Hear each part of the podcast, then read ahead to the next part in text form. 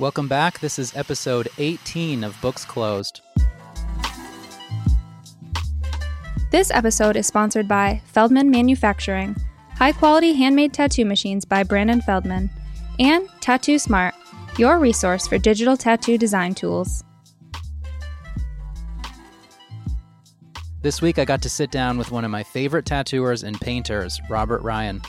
I headed down to Asbury Park, New Jersey, where he tattoos at Electric Tattoo amongst a great crew of other talented tattooers.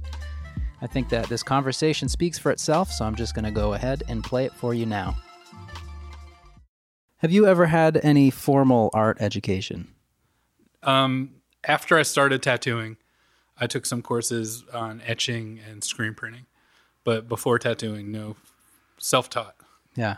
How art long? brute, as they say. right. Yeah. How how long into your tattooing was it before you started to seek that sort of situation? maybe about five years. Yeah. I felt as though like um my paintings were starting to get a little bit like uh, on a level where I felt stuff stuff was starting to happen artistically rather than just painting flash and I was like maybe I should explore like a different avenue um you know maybe that would expand what was going to happen in the paintings and stuff. So yeah, I took some courses. No, no formal. It was she's a really good teacher. Um she teaches, you know, collegiate, college academic um, printmaking and stuff like that. But it was a private course. So did that stuff have an influence on your on your tattoo work or your flash painting that you had hoped? A little bit. It, it definitely made me deconstruct things in a different way. You know, you know, with like color separations from screen printing and like the different stages in a in, in an etching where you're using a different acid to pit the metal deeper. You know, there's a little bit more pre-production in it. So I think any kind, anytime that there is pre-production in any kind of craft, it will help with the tattooing because I feel like that's a lot of the tattooing that gets overlooked. The work before the tattoo. Yeah, yeah, Yeah. Because that's not the fun part. Yeah. There's no glory in the homework no, until at, much later. yeah, exactly. Um, I to me, it's my favorite part because you know now it is, but like you said back then, it was the the hardest part, and the homework was what made you, what drove you crazy, and you had to cut yourself off from all your social connections and give up basically everything to pursue this. You know, Do you think that creative uh, outlets like art and music are they can be better learned inside or outside of a structured classroom setting? Like an art school student, for example. Do you think that that's that can be a preferable environment to to cultivate creativity? I think you can prob given the the artist, you can excel at either.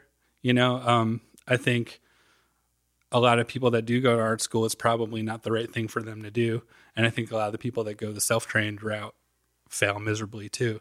You know, um, I don't think one is better than the other, but I think each has its own suitable mechanism for each person.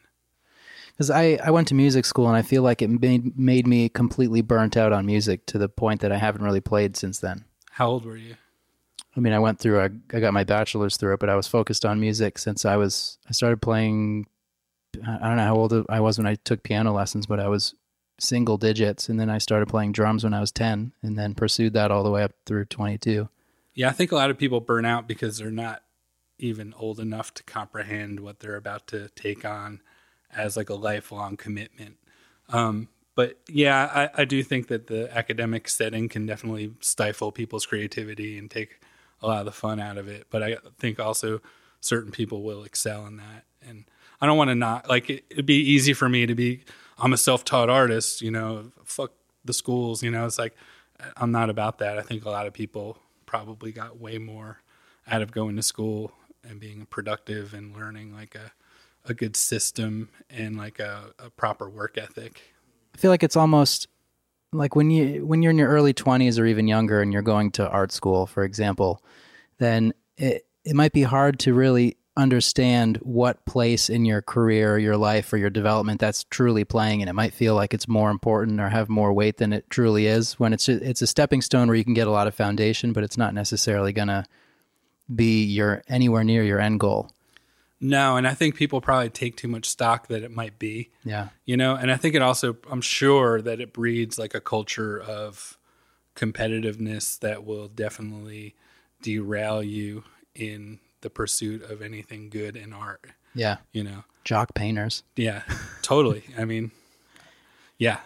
You know? Uh, yeah, and I, and I can feel a lot of that in tattooing as well. It's easy to fall into comparing your other people's work to another or yourself to other people and it's almost like a small town thing. I started tattooing in a small town and I felt like there was a lot of comparing myself to others and it wasn't really for the betterment of anything. No, and it, it's also like trying to measure the immeasurable, you know, because it's such a, um, you know, a unique personal uh, appreciation for what you might find is the right, you know, like what what I think is a good painting, a lot of people might not, or what I might think is a great tattoo, a lot of people would probably tend to disagree with me um, on what makes a great tattoo.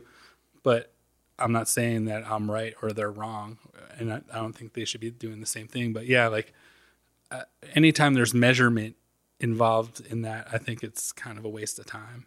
That can be probably a negative that people may point out about uh, like a structured school setting for art because you, you have to put a grade to something. Sure, yeah, and there's critique Yeah. too, and I, I feel like a lot of people will, uh, you know, kind of exercise their egos through critique, you know, or receiving a, a good critique that might even boost their ego as well.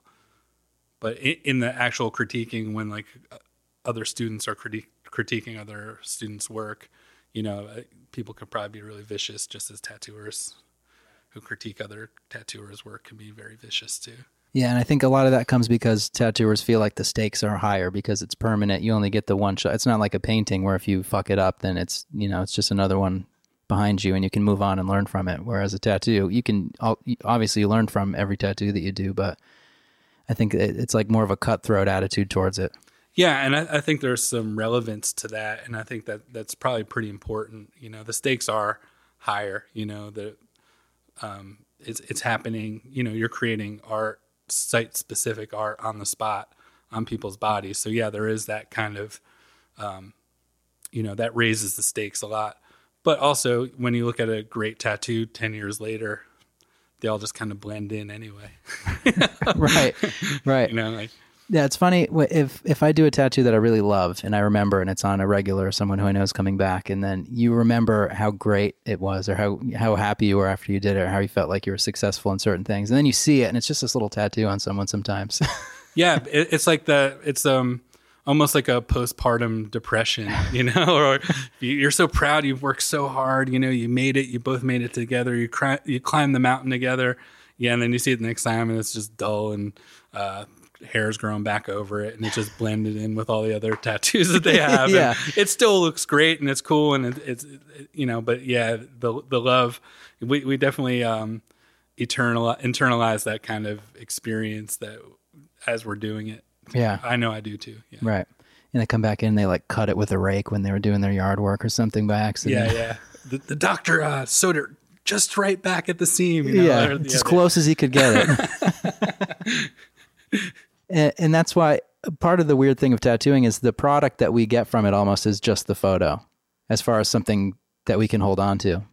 Yeah, and that's changed a lot with having a, a camera in your pocket. You know, but uh, I remember just the photo meant you might not even get that because you took a hundred pictures of a tattoo and none of them came out well, or you know, it just got it was underexposed, or you know.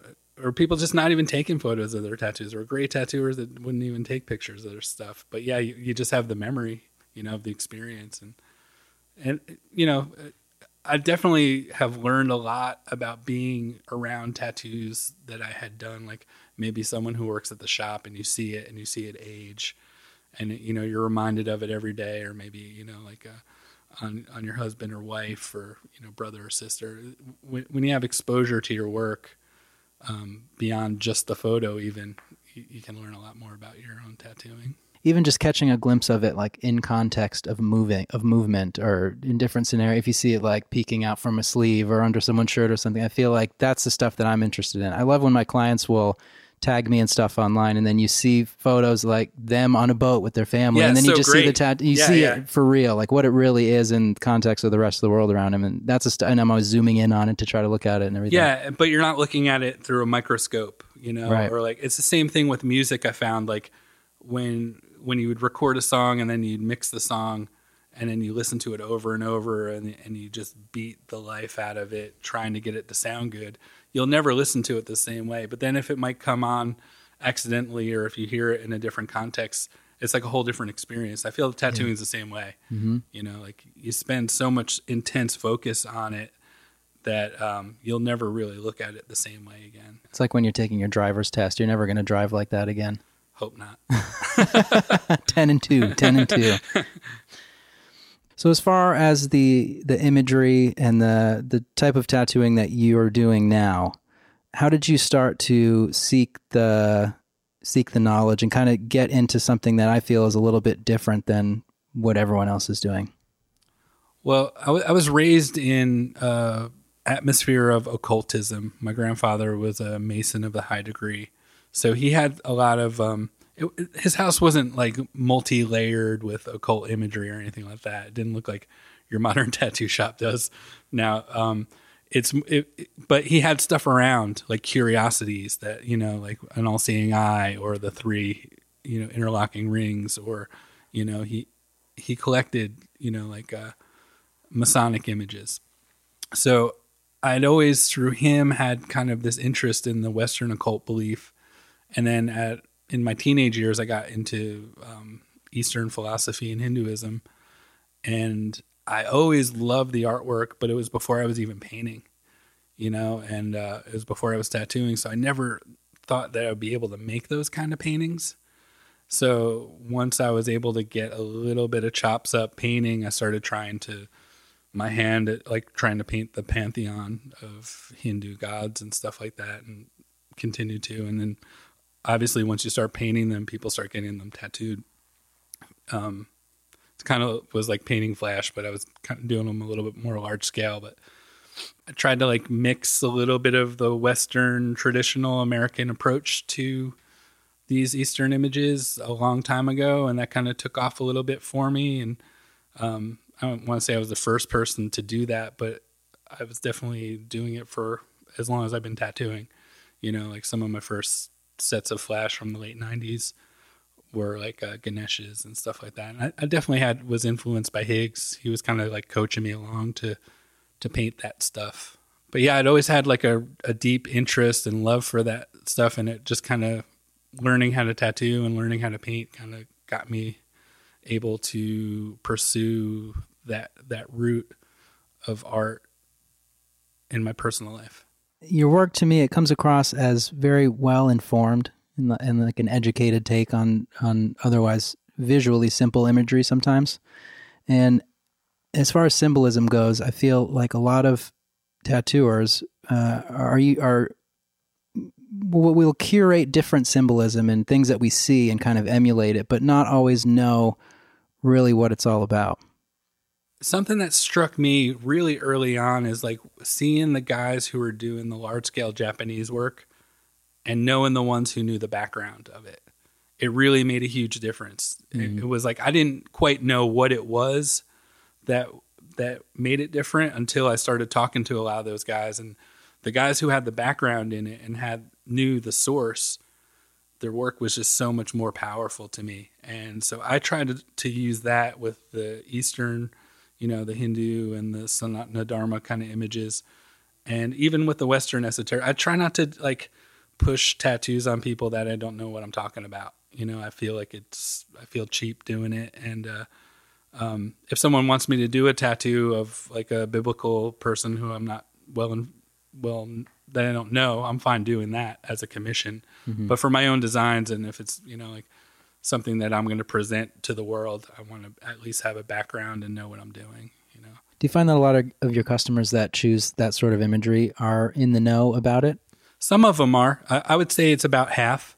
You know, half just like think it's cool images. And I think when I first was getting that stuff tattooed on me, like maybe my fourth or fifth tattoo was Lord Shiva, and I didn't know much about that, any of the um, the history or you know any of the the kind of ideas of that deity, but I thought it looked cool, you know. So and uh, I knew there was something to it. So I, I like that in a lot of the esoteric images for the collector's point of view, because even a lot of the traditional American stuff, like I'd look at it and not know anything about, you know, like a lot of the military stuff. I had no idea what the background of that was, but I knew it was like there's some some power going on there, you know, like the, the, some powerful platoon that's slaughtered thousands of millions of people, or like a, you know, like a, or just like th- these these were brought home from like serious conflicts and wars, and um, you know, these these are coming from times where people, you know, felt the need to express something and um, yeah, I, didn't know a lot of the background, but I knew I liked it.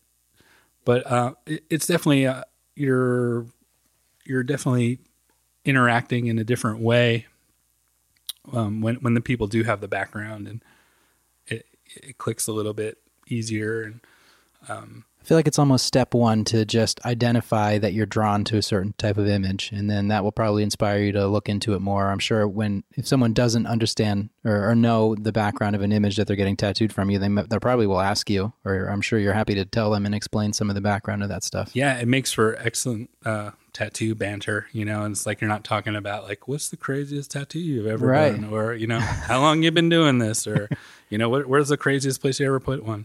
Yeah, so it gives you definitely a, a different route in, uh, you know, in verbal communication, right. and then it's kind of like what we were talking about earlier too, um, about like album covers, you know, like. Uh, at dinner we were talking about just like uh, satanic music and like being drawn to it by like the Iron Maiden album covers. Like you know, there's going to be something potent in that album when you see Eddie, you know. And I feel like a lot of like traditional tattoos had that power too. And that's why I feel like the band Kiss is such a letdown because you expect them to be some dark, satanic, heavy music, and it's just not. It's party rock. it's total. it's total party rock. And I, I trust me. I, I did like I had the Kiss posters on my wall as like a nine year old before I had ever heard a song. Yeah. And when I heard like, you know, I want to rock and roll all night, I was definitely like, oh, that's pretty plain. It's pretty you safe. Know? You know, even as a kid, I wanted I wanted like to hear probably what would Venom would be playing, right? You know, or something like that. Yeah. And that same day, you were in the bathroom with a single tear dripping from your eye, rubbing all your cat makeup off your face because you'll never be the drummer of Kiss like you thought you would be when you grew up. That's that sounds a little bit too familiar. I mean, I've I've never experienced that or anything, but but which Peter Criss were you? That's true.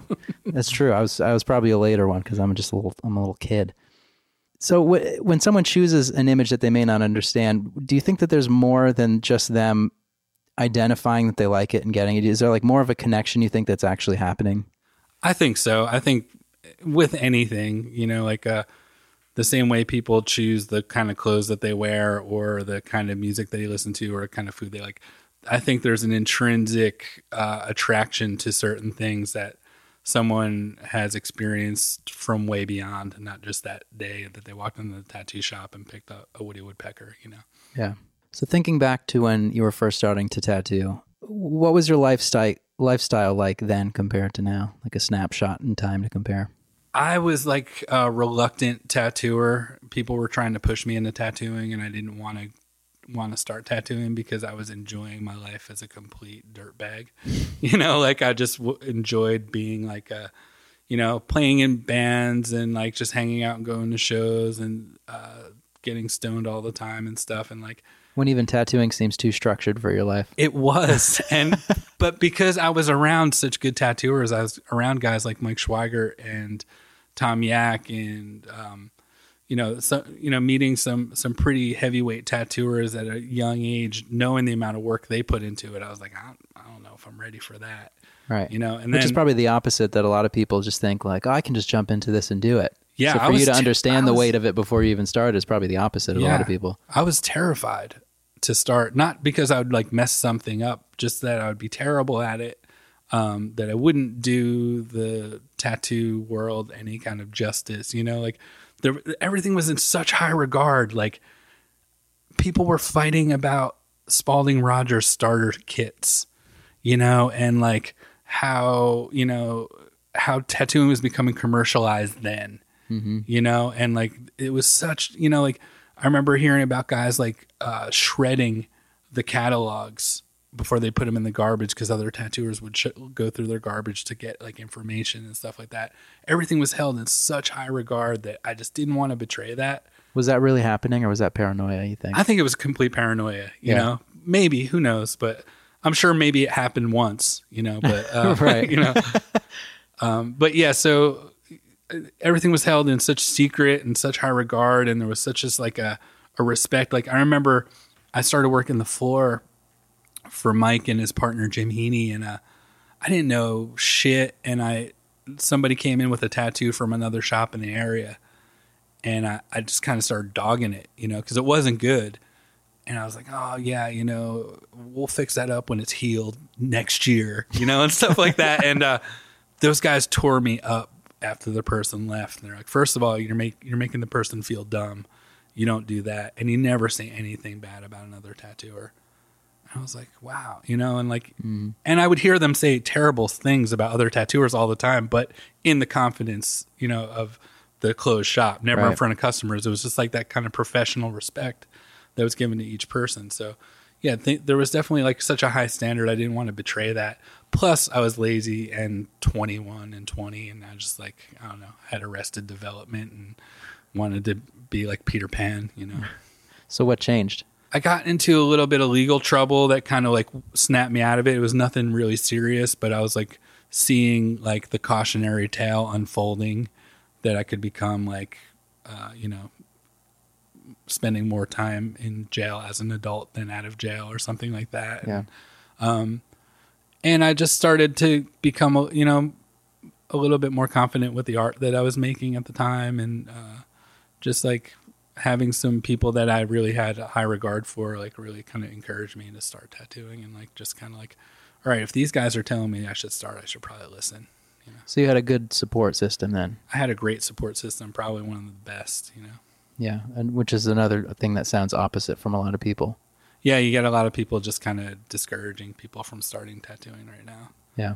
Yeah, I had no one discouraging me at all. And I would hear them discourage other people. So I think that might have So kind you were just the right person. I was the right person. Yeah.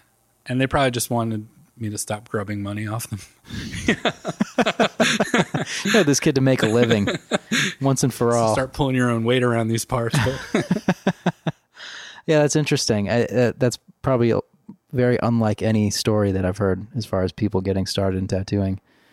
yeah, I was like Jonah, you know, like uh, Jonah chose to jump into the belly of the whale rather than to become a prophet. You know, I was kind of doing that. I was like choosing just the backstroke through life meaninglessly when I whenever I was really having this like the lotto was right there and I could have taken it. So I, I that is you know people ask me and so it was funny. A customer asked me the other day. It was so funny. how I said it. How long you been tattooing? I was like about twenty one years. And he's like, any regrets? And I was like, yeah, that I didn't start sooner because I you know I wasted a couple years. So Yeah. could have been could have just been honing it in. You know, I'd be that much better now if I had started two years earlier. You know, I don't know if it really works like that, but Yeah, I don't know. I mean, they do say that when, and, and this is different because it's more of like a developmental thing, but they don't start kids or earlier in like orchestra or band in school because at a certain age or up to a certain age, they can't actually get much out of it. So to start a year or two earlier than fourth or fifth grade when they usually start that stuff, it doesn't do anything at all. just probably makes them not like it. Right. Yeah, Yeah. It's almost too much too soon. yeah, Like I remember the, my one of my first couple of years of tattooing, I went out to San Francisco to the Chris Kahn seminar about drawing pinups and stuff, and I didn't get shit out of it because it was just so far. Be- I mean, Right. it was so, it was so cool, yeah. but it, I didn't get w- out of it what I could have today. yeah, you were still trying to figure out how to draw a rose. Right? Not a, yeah, Yeah, not even like it's.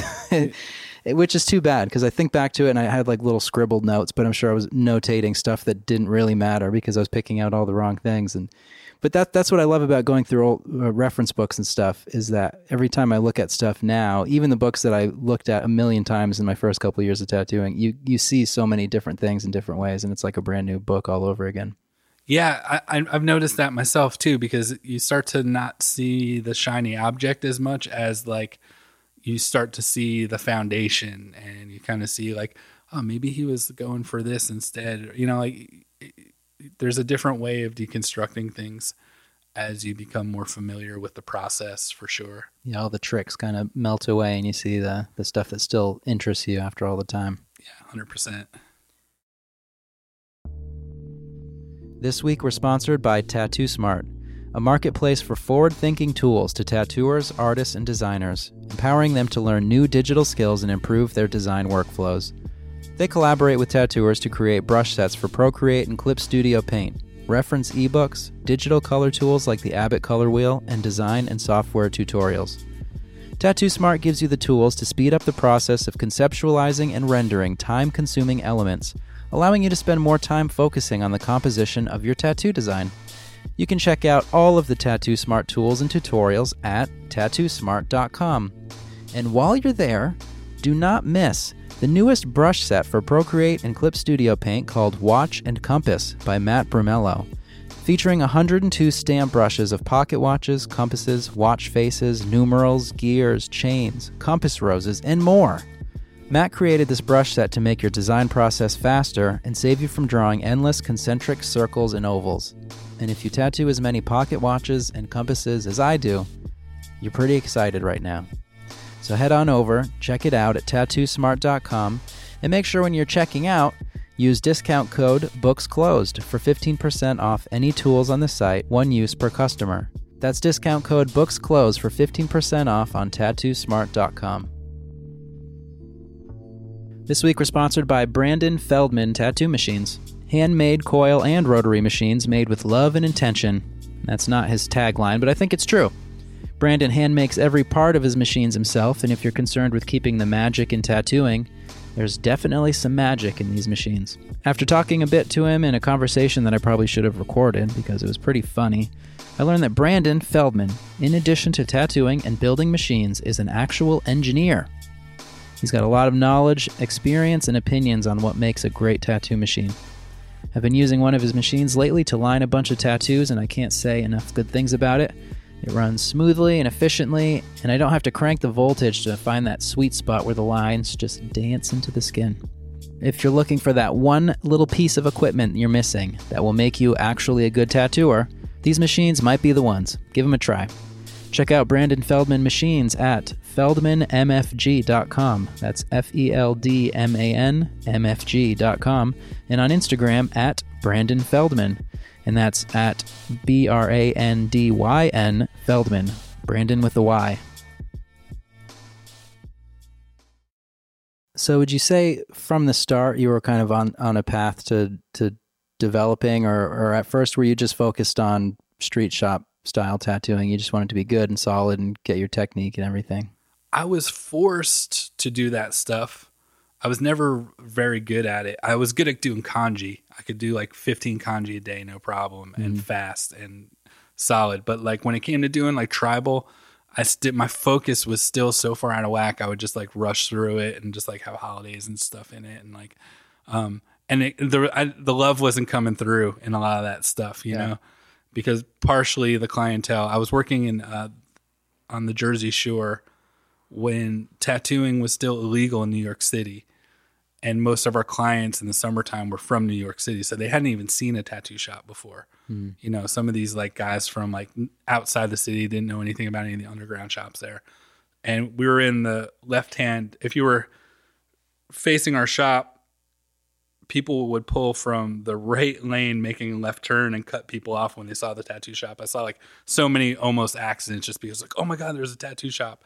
And it was so busy and it was the height of like tribal and kanji and lower back tattoos.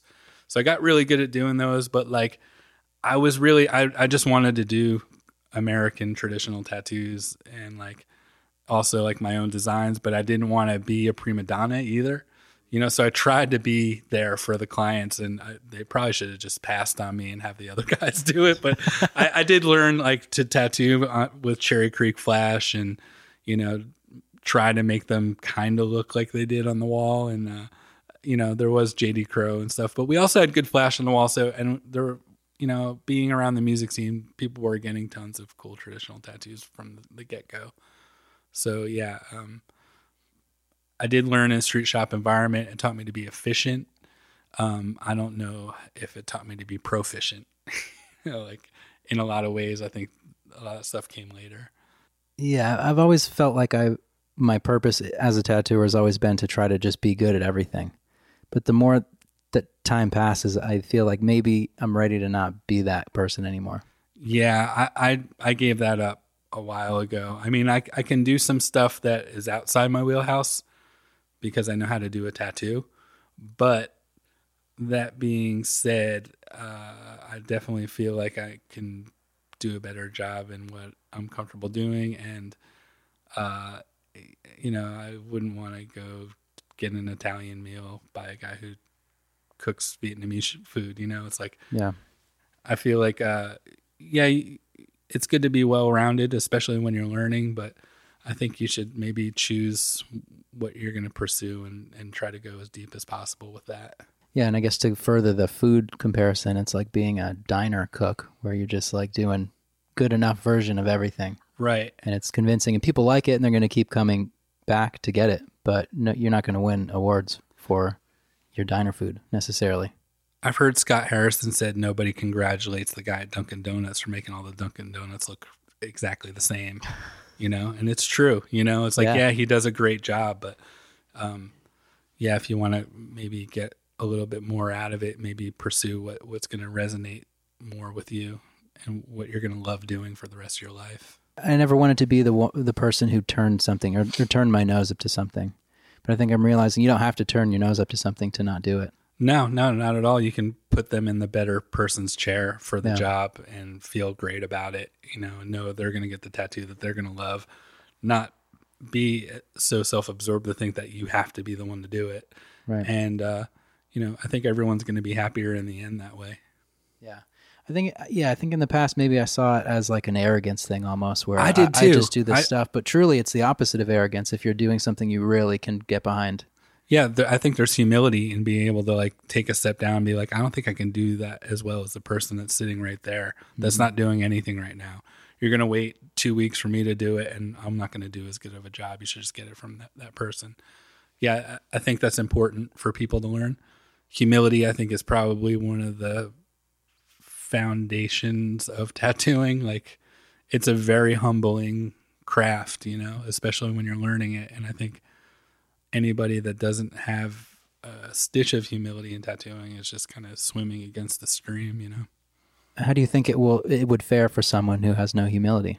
They might be able to excel at it, but I think they're going to be an empty vessel of what they have to offer, you know. I think you know you'll you'll find you can find enough people to blow smoke up your ass and tell you that you're great even when you aren't, you know. I've seen it. I've had it done to me. I've seen it happen to other people. Um, I think you're never to grow. You're never to expand. You're never to get to the essence of what you might be looking for out of a craft if you don't have the humility to like humble yourself before it. Yeah, I think sometimes the, the humility comes later, or something has to happen where you can see yourself in a more true light, which is probably the hardest part about everything, life outside of tattooing, Yeah. being yeah. self-aware. Yeah, a hundred percent. But I think with tattooing, you're walking this weird kind of tightrope because you have to have confidence. Because that's the other, you know, like even worse than having no humility is having no confidence. If you have no confidence as a tattooer, you should just stop and mm-hmm. quit, you know, because you have to be at least have enough confidence that the customer that's in your chair feels comfortable sitting there, you know, like, and that you can at least pull this job off to your best ability. Yeah. How long did it take you to feel confident as a tattooer? Um, I, I experienced some confidence within like year three. I did a couple good tattoos. I was like, all right. And then I switched to the Chinese pre-made needles, you know, because at that time we were either making them or we were getting them from someone who made them very well. And then, uh, yeah, like four years in, I switched over. Maybe five years in, I switched over to these pre-made needles, and I had like a two-year slide down shit mountain. And like every tattoo I did, I hated and were like super weak because I just couldn't figure out like how, how to tattoo with these things. You You're know? just fighting your equipment every time. I was fighting my equipment every day, and that there might have been some lack of humility there. Like I thought I knew what I was doing, and it was just like whatever, you know. But I look at it now, I was like, oh, that's the years where I was trying to like relearn how to tattoo because I was completely changed everything, you know. Those needles were that bad, huh? Oh, I- me in cahoots with bad needles, you know, like my, you know, I think, you know, like I said, I, I hit a confident peak where I did some good tattoos three years in and then I thought I knew what I was doing and I could just switch needles and I, I wasn't at that point, you know, I should have just like kept making them myself and not been lazy. Right. And what a luxury now that you could start tattooing today and you've got access to all the greatest stuff ever. Yeah, they're much, but the pre-made needles now are way better than the pre pre-made needles we were getting 10 years ago and probably way better than the needles that I was trying to make 20 years ago, you know. Um, but yeah, it's nice. It's a blessing everyone talks about. When I used to, you know, like I'm not pontificating here saying like when I was a kid, it was like uh, thank God that I can get a open a package of needles and it's a good needle, you know. But there's something to being on that quest where you have to troubleshoot, where you can learn. Oh, I still do that, you know, for sure, you know, and I, I feel like you get to a point where you have to start streamlining too. It's like I don't need all this stuff and all this everything new that comes out every week, and so you just get to what you comfortably use and stick with that. So I wanted to talk to you because I know that we're both musicians, or at least I used to be, mm-hmm. and I've always I've always felt a lot of parallels between tattooing and music because I don't have any formal art education. Everything I know has been through tattooing and learning from my peers and people I've been tattooed by and everything. But the the further I get into it, uh, I feel a lot of parallels, and, and I'm sure there are many well documented cases of that. But it was interesting in the past year or two. I've loosened my grip as far as letting myself have hobbies or interests outside of tattooing again. Mm-hmm. And so I started playing music a little just for fun for the first time in my life without focusing or trying to go to college for it or whatever, and just actually enjoying playing music, which has been pretty fun.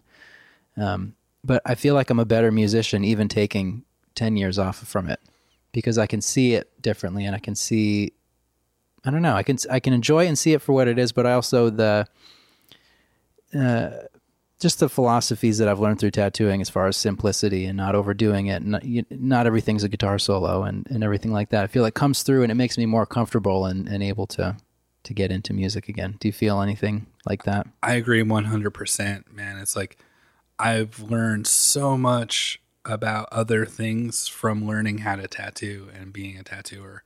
Music, definitely one of them.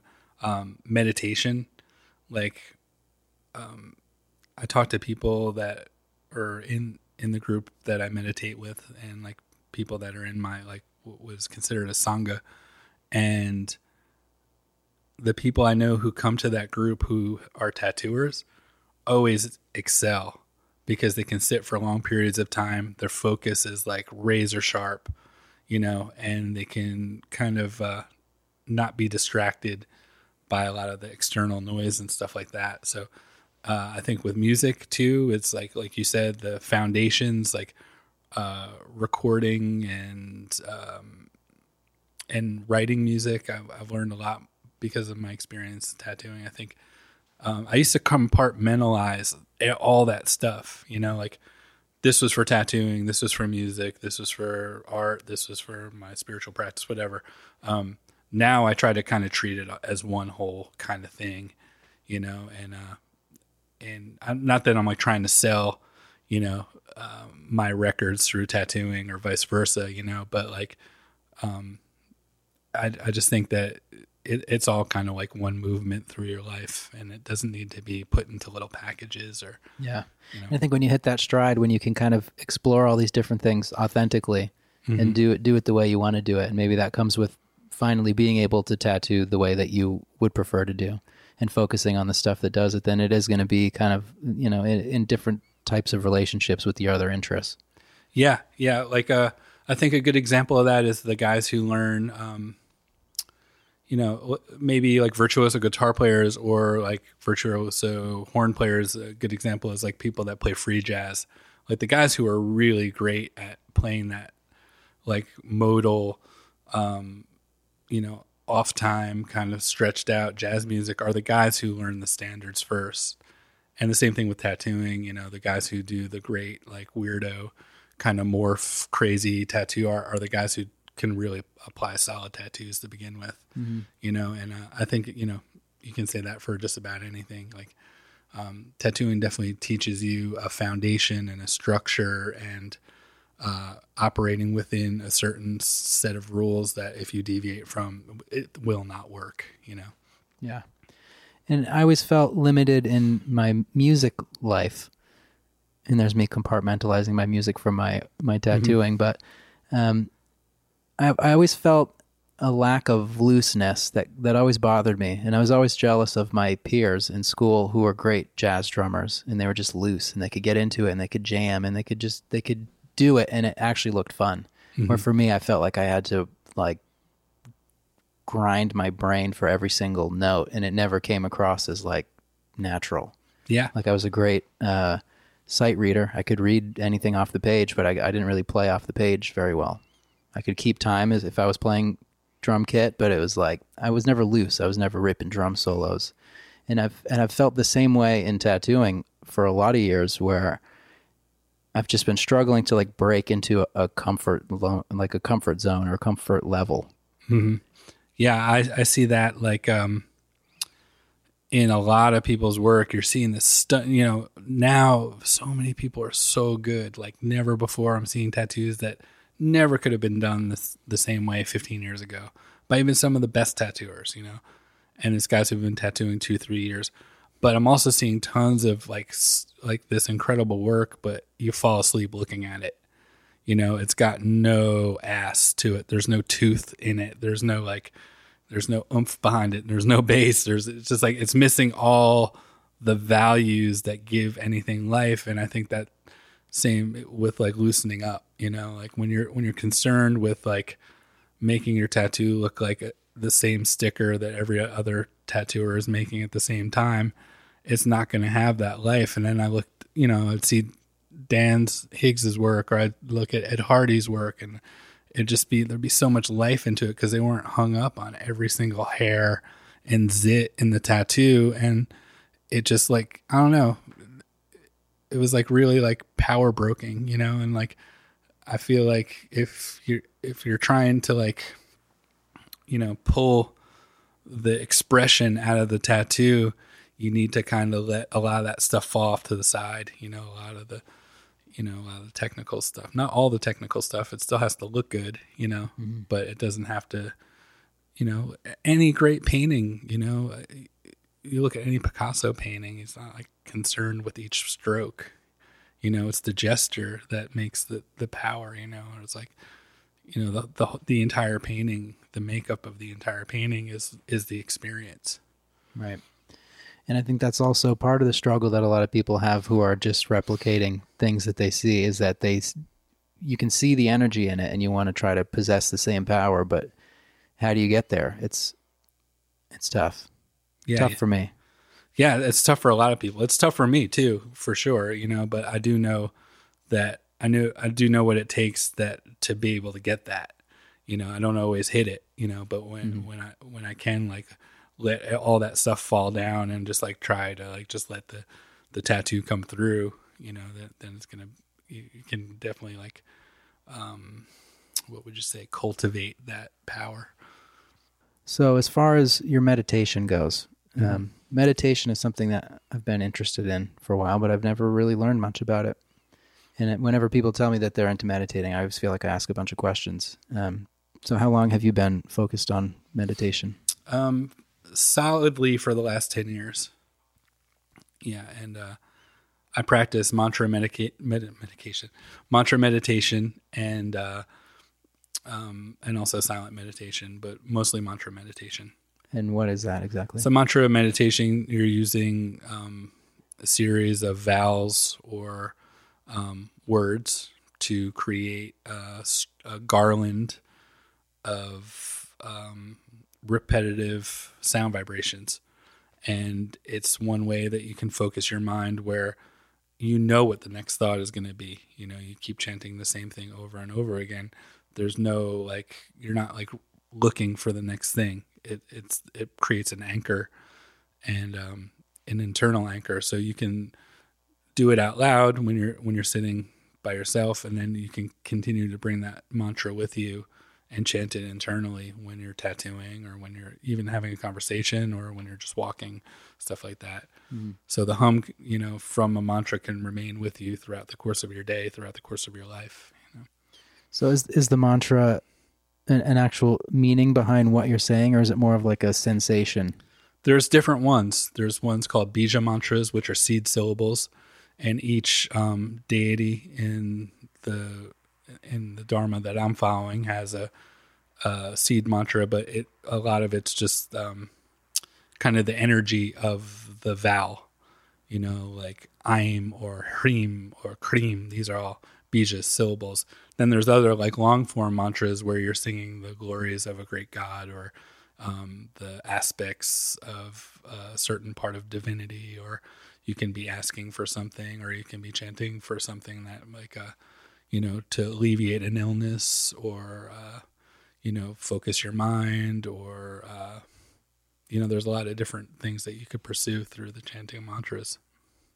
And then as far as silent meditation goes, is that Mhm. just what it sounds like? Yeah, you know, you're just focusing your mind maybe on a, a single point, or uh, um, you can be doing an internal kind of dialogue, but usually it's just like a, a clearing of the mind, coming to a point of clear light, you know, through through silence and through like usually closing your eyes. And how has meditation affected you you as a person and like your relationships and your your ability to to It's- focus on work and every, everything? it's helped me a lot in in all aspects you know um, the days that i do have a solid practice i can definitely get into doing a tattoo much easier i can um, you know socialize with the people i work with a lot better and maintain my relationship in a better way. And on the days that i'm slacking i do notice that i'm a little bit more on edge you know and it's like you become sensitive to a lot of these things when you do start meditating. And if you know now after 10 years i do notice a lot more like when i can be irritable or something like that it's usually in the times that i'm not having my practice or i'm not living up to the sadhana that i'm normally maintaining. It's almost like a curse when you're that aware. yeah yeah You, not a, I mean, not a curse in the sense that you know what you have to do to to maybe balance things out a little bit more, but I think it's a sensitivity for sure. Yeah. You know, it's just like um, after you've seen or read a good book or seen a good movie or heard a good song, all those bad songs don't really have the same kind of impact as they did before. You know, yeah. Do you believe in aliens? I do What? Anyway. enough. no, yeah, I do. I believe in aliens. Are they little green people who come down from the from space, or The- what form of aliens? Th- I mean, I, I think they could be. I think that you know, I think there's Lemurians that live inside Mount Shasta. I've never seen one, but I just kind of believe that they're there. You know, um, I think that you know, I think there's a. I know I'm not, I'm saying I think I know that there's entities that live in other dimensions because I've seen them because I've been to other dimensions, but as far as little green guys, I'm not sure. To some people, I'm sure they have seen them. I've heard a theory that those the the grays, the guys with the big eyes and stuff, that's uh, from like a, a, a impression of have of being born. You know, like because the doctor has his mouth covered, so you don't see the mouth, and you see these big eyes, and it's the first thing that you see when you come out of the womb. To me, that's a viable explanation too. Mm-hmm. But so is some extraterrestrial coming down from a different planet. I'm not sure, you know, but I tend to believe that there is universes within universes within universes within these two points of these two fingers, you know, that things are existing in there that I can't see. So why wouldn't there be little green guys or little gray guys or lizard people that run the country? Well, that one's for a whole nother show. I don't believe that that's the fact. I just think that guy's an asshole. so, how does one travel uh, between dimensions?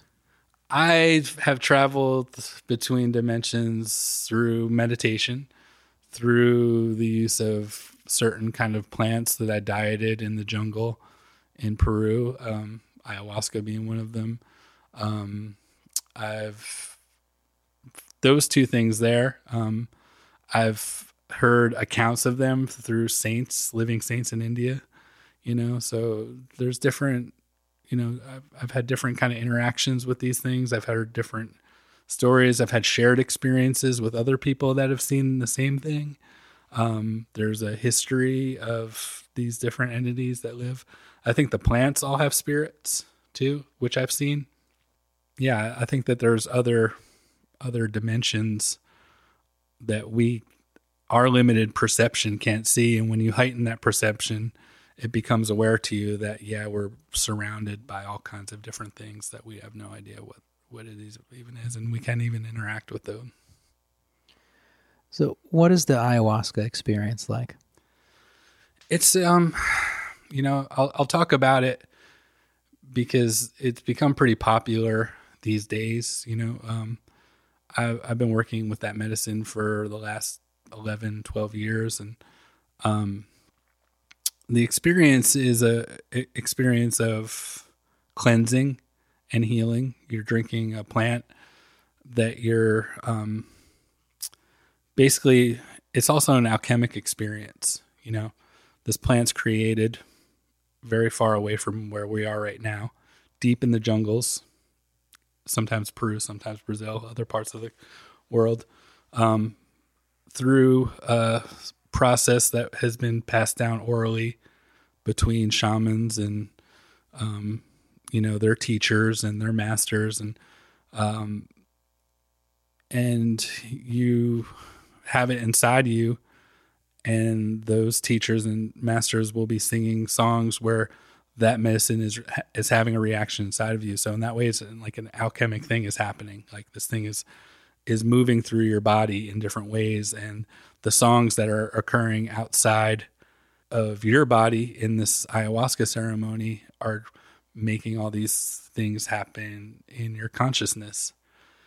And the plant, I believe, the plant is is a soul and it's a feminine soul. And she starts expressing different kinds of wisdom teachings sometimes shame you know sometimes judgment you know. But you're experiencing a, a point of view through a plant. And as you can imagine that's very intense you know because the plants have been here much longer than we have. So there's a whole different vocabulary. There's a whole different point of view there's a whole different realm of realization that this plant can share with you if you're open to receive it. Some people just have horrifying experiences and see their worst fears and their worst aspects of themselves because it can do that too. Mm-hmm. But for me, for the most part, this plant has shared so much information with me, like huge downloads, these massive downloads of information that just like I didn't even I'm still kind of dealing with years later, you know. I mean, couldn't you say that these the the sorts of things you experience are just with inside of you? Yeah, yeah, but I think that that it the ayahuasca be, acts as a catalyst, so you can process those things in a way that you've never been able to process them before. Specifically, things that you've been trying to avoid processing, like things that you've been trying to keep down you know, deep suppressive kind of things, things that you might have been ashamed of, things that you've possibly have shut out of yourself without even knowing. You know, I've had a lot of things come from my childhood that like, oh my God, I forgot all about that. I was being terrible to this person, you know, or I was like acting terribly, or I was, you know, this person was acting terribly towards me, or this is a way I could have dealt with this situation so much better, you know, and it's like there are these different kind of examples. But there is something that's coming from that isn't inside of you as well. Like I'm seeing things that I've never seen before, you know, that other people have seen when they drink the plant too, you know. You know, I've been taken to realms to to places that I haven't been to in this life, you know, like to ancient Egyptian pyramid ceremonies, you know, where I've seen, you know, like the uh Anubis doing like the weighing of the feather in the heart you know, like like like it was happening as you were in front of me right now, you know. So you're seeing things like that. I saw Jesus get off the cross, climb down off the cross, and embrace Adolf Hitler and forgive him for the sins of World War II. You know, like you see things like that. You know, like I read, I read that part of the Bible. I know. Yeah, it's apocryphal. They they cut it out. yeah. so you know, I don't want to get too far out because like trying, it's like trying to describe your dreams to people. Right. You know what I mean? Like it could diminish anything that maybe I've I, I have experienced, and it's also not going to make a lot of sense to a lot of people. Yeah.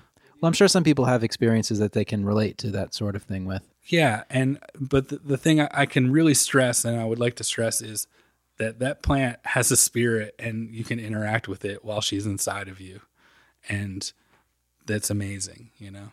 Well, if you didn't want to get too far out, I think. yeah, I, I, was cool talking about like uh, whip shading and seven mags. right, right. Well, the, the more I'm sitting down with people who I'm interested to talk Yeah. about with, like, I mean, honestly, the last thing I want to talk to you about is tattooing most of the time anyway, because that's. I don't want to say it's the least interesting thing about you, but I feel like there's so many more things about you that I could learn from personally. Uh, well, that's something about like tattoo shops that I always loved. You know, going to a tattoo shop when I first started going to them had very, very little to do with tattooing. It was the magnet for freak show activity at its best. You know, it was just a carnival of insane people, you know, and like, or even sane people, but just the kind of people I had never met before. And they were all kind of like, entwined in this world of this these silly pictures, you know, and I loved it. You know, it's just like I, I do think like a, a properly put together, well intended tattoo shop can really be a magnet for some very cool activity. Yeah, and like you say, sane people, I think, are acting in a way that they never act anywhere else. Yeah, And that's what's cool yeah, about it. It's yeah, just that yeah. instant, like, You're people so right about that. Yeah, people are just stripped down. Yeah. Like all, you know, the defenses, everything, because they trust you. yeah, when you're tattooing them. They just trust you. And someone who's very well put together and well mannered and everything, they can say some pretty out there stuff in the moment. You know, right Yeah. if they're super nervous, right before you're about to start, they they might say some heinous shit to you. yeah. It, it's amazing. It- there's you so know, many moments you can think back to. Yeah, uh, yeah, hundred. You're so right about that. It's such a good point because, like, you know, some people say therapy. Uh, you know, you guys are like there, and it's like no, it's not even really like that. It's just it's like real raw, kind of. You know, it's like in between therapy, magic, and a bar.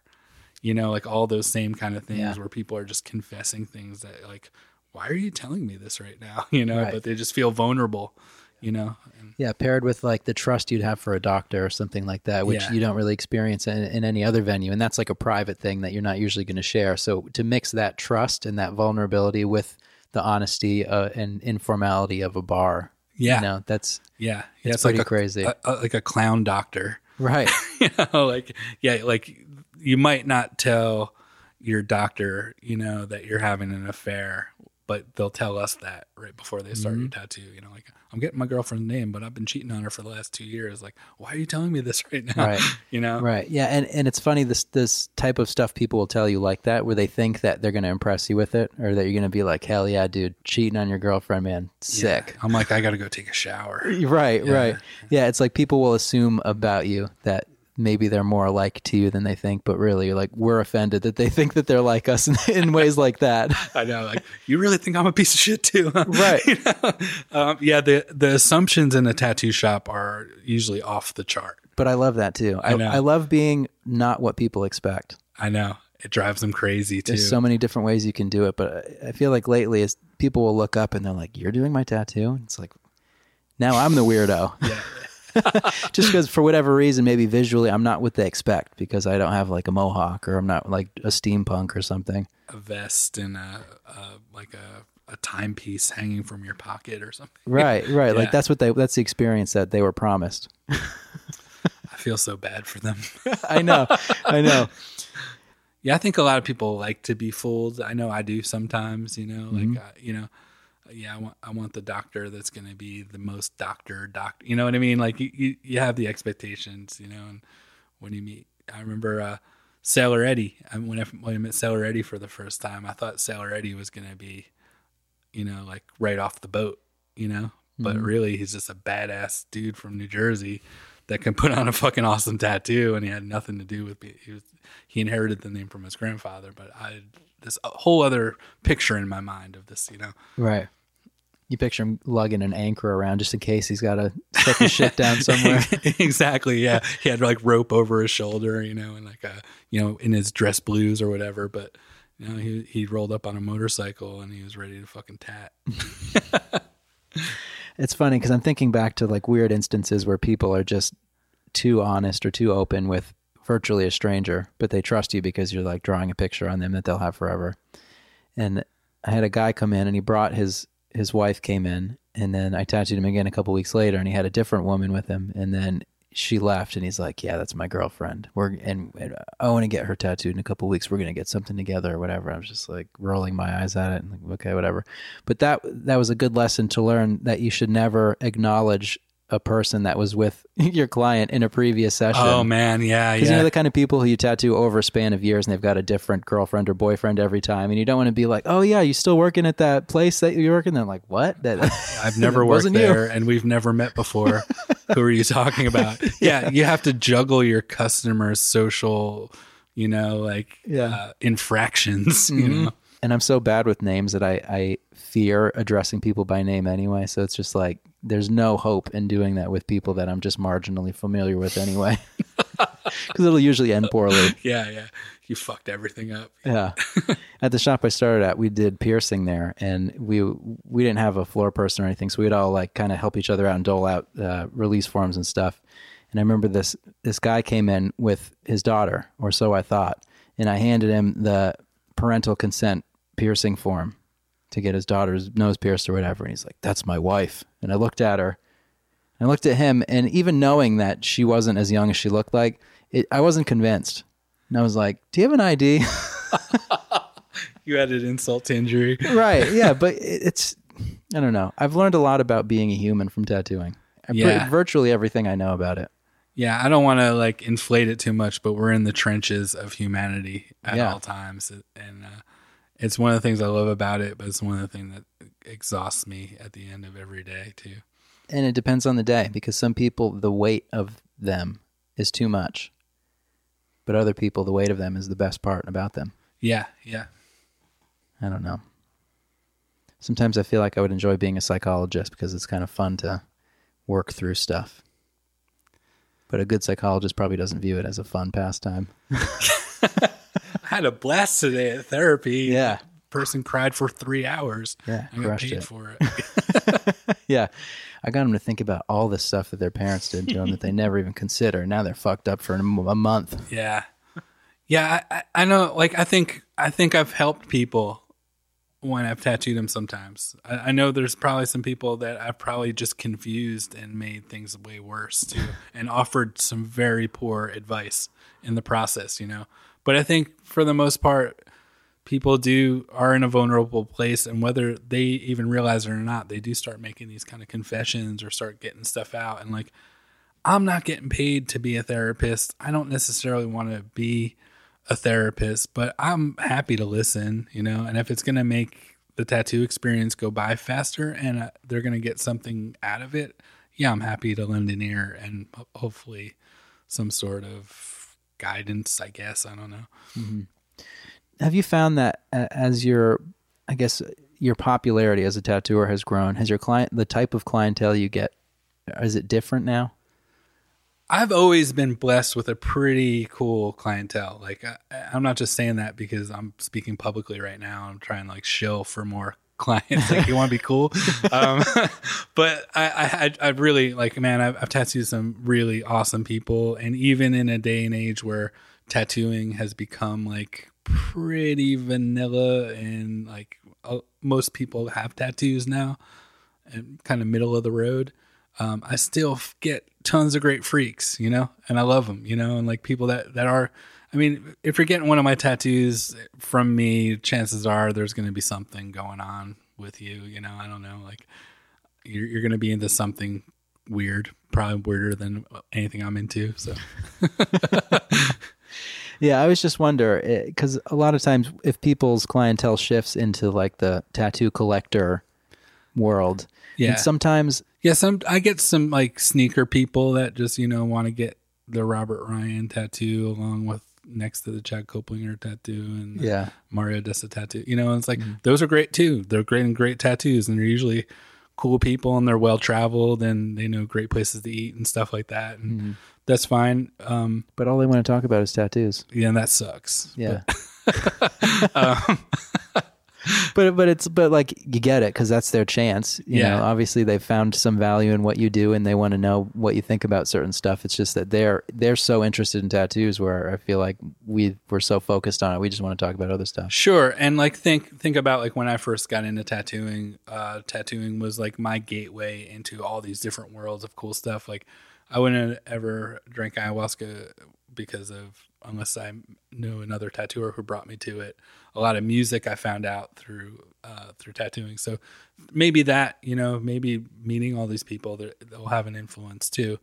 But I think when people first start collecting, it's just like uh, you know it's like sticker collecting or sneaker collecting or anything else like that, toy collecting.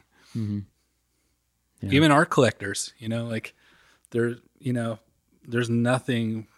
I, I've met some of the most shallow people who are just art collectors. You know, like you would think that they'd be interesting. They have these great collections of art, and they're just like, you know, Wasn't isn't art collecting the most shallow thing by definition? I think it is. At, like, when it's at a high level, not someone Yeah. who just buys stuff they like, but like real high money collections. yeah, then then you're just a, a commodities dealer. You know, Yeah, I mean that's a whole discussion though the way that that cheapens the actual intention of art and everything. it's so sad that it's become that way, you know, because the same people that have made a mockery of religion are the same people that are making a mockery of art in the same manner. You know, it's just being treated like, you know, when I say religion, I mean spirituality, you know, but, um, or art, you know, or music, same way when music became commodified, it, it definitely had it had stripped it of a lot of its true essence.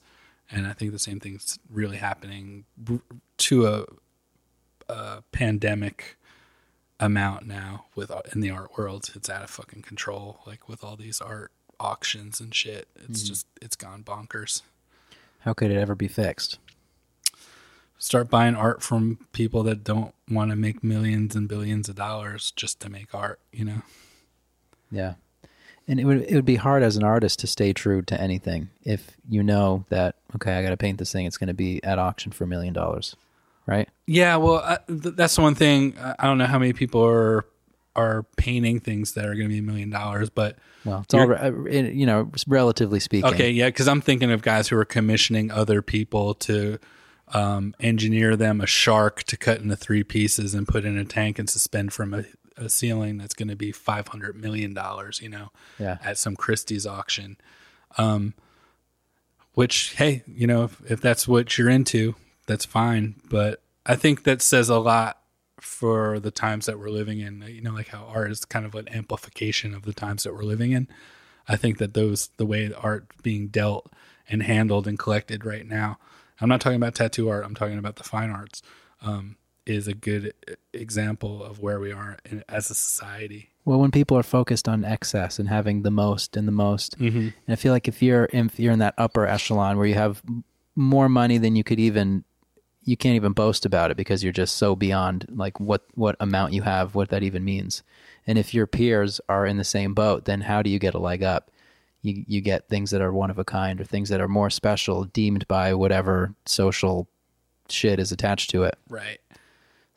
but it's also a double edged sword because even though they're bastardizing the whole intention of art, you could say, it's still supporting artists to a level, right? Right. Well, the the museums would not be open if it wasn't for the donors. You know, and there's a donor class in art and there's always been that. There's always been art patrons. Mm. But I think somewhere down the line it turned into this thing where it's like no, now you just become like day traders and commodities traders and you have no intrinsic connection to the art that you're buying or you're not even appreciating it, you know. There's like, you know, art consultants that go out and tell people what kind of art they should buy. Most of the time those consultants have their own collections and by like having these huge collectors buy stuff who don't know dick about art, they just want to buy things. It's increasing the value of these consultants collections too. It's a rigged system, Right. you know. Like real estate. Yeah, it's hundred percent. Yeah, yeah. You, you you encourage people to buy in the areas that you're from, you know, or where you own property, and you drive the value up. The same thing with like opening the guy who opens the Amazon plant, you know, the owner, at he owns land there, so he just wants to drive the the. You know, he could have opened that. He could open Amazon in any destitute city in the Rust Belt and save it. Instead, mm-hmm. he chooses to open it in a place where he has a skin in the game. But that's how they get in the position to own Amazon plants. yeah, it's true. Yeah, nothing is a is a coincidence, I guess, with people like that. Yeah, and you know, I shop on Amazon all the time. I, am sure. supporting the system, but you know, it's you see that it just like the way these things are rigged. It's just so far removed from the art, you know. And I think you know to kind of circle it back to tattooing. Um, oh yeah, this is a tattoo podcast. yeah, and and like I'm talking about the art world, like I know it. but so we're uh, just two guys in a room talking shit. I mean, that's all this is. I saw this in a documentary. So. but no, for real, like with tattooing, it's the same thing as when you remove the the craft or the art. You know, it's like a tattoo convention. The great tattoo conventions are curated tattoo conventions that aren't concerned with anything but the tattooers and the people that are getting tattooed there. The terrible ones are the ones that are concerned with all the other stuff. You know. Mm-hmm. Yeah, that's true. And I feel that's like what the art fairs are kind of are too, you know. But is that part of a society who doesn't appreciate art as much as it could? So you need to attract the extra people who wouldn't necessarily show up just for the core art stuff. Good point. I don't know. Because I mean, that's that's the the battle I think you'd have planning a tattoo convention. You know, like the, the way that Taki does it, it's it works in San Francisco, but would that work everywhere? Maybe not. Maybe not. Um, I think any tattoo convention where you have a stack of great tattooers is always going to do well. You know, yeah, and especially if you went pound for pound, if you put like the art villains, you know, or like whatever, you know, the you know suspended sideshow convention next to that convention, I bet you the the good tattooer convention would be just as well attended, if not better attended. You know. Yeah but that's all I think a symptom of the way that people are able to follow tattooers' work and, and really revere people who are True. tattooing at a higher level. Yeah, that's the beauty of all this. Like a, a lot of the the things that uh, many of us, me and you, whoever else, um, might see as a negative thing about collecting, and uh, people are so much more informed now. You know, yeah. Like, and I mean it, man. Like I, I hope I never come off as jaded because I love tattooing and I love what I do and I love seeing like the work that's coming out now is fucking amazing. I, I think it's incredible. Like these these guys are doing such good work and they're people that I never had heard of, you know, and they're blowing my mind. And like I'm really happy that tattooing's gone that way, you know. For all the bullshit that goes along with it, I think that the cream rises to the top in a lot of a lot of cases, you know. Well, I, I have always thought through the fog of all the the weird shit that happens in tattooing that you particularly to me make it still seem cool. Oh, thanks. That's a huge compliment. Thank you. Yeah, through your work and and just as a person too. So thank you. Keep it cool. thank you. Sweet. Nice. Thank you to Robert Ryan for being on the show this week. You can get tattooed by him at Electric Tattoo in Asbury Park, New Jersey. Follow him on Instagram at Robert Ryan323 and follow the shop at Electric Tattoo NJ. That's NJ as in New Jersey. You can follow me at Andrew Stortz, S T O R T Z. If you've enjoyed the show, please leave a five star rating and review on Apple Podcasts. It just takes a second for you and it has a huge impact on how other people are able to find the show. One last big thank you to this week's sponsors, Tattoo Smart and Brandyn Feldman Tattoo Machines. If you want to learn more about Books Closed, check out our website at booksclosedpodcast.com. There you'll find show notes about all past episodes, videos, merch, and more. And I'll see you all back here next week for a follow up on an episode that we did earlier in the season. And uh, my wife goes, So uh, I'm watching this video on YouTube about you right now. and I'm like, Oh, yeah? You definitely don't want to miss it.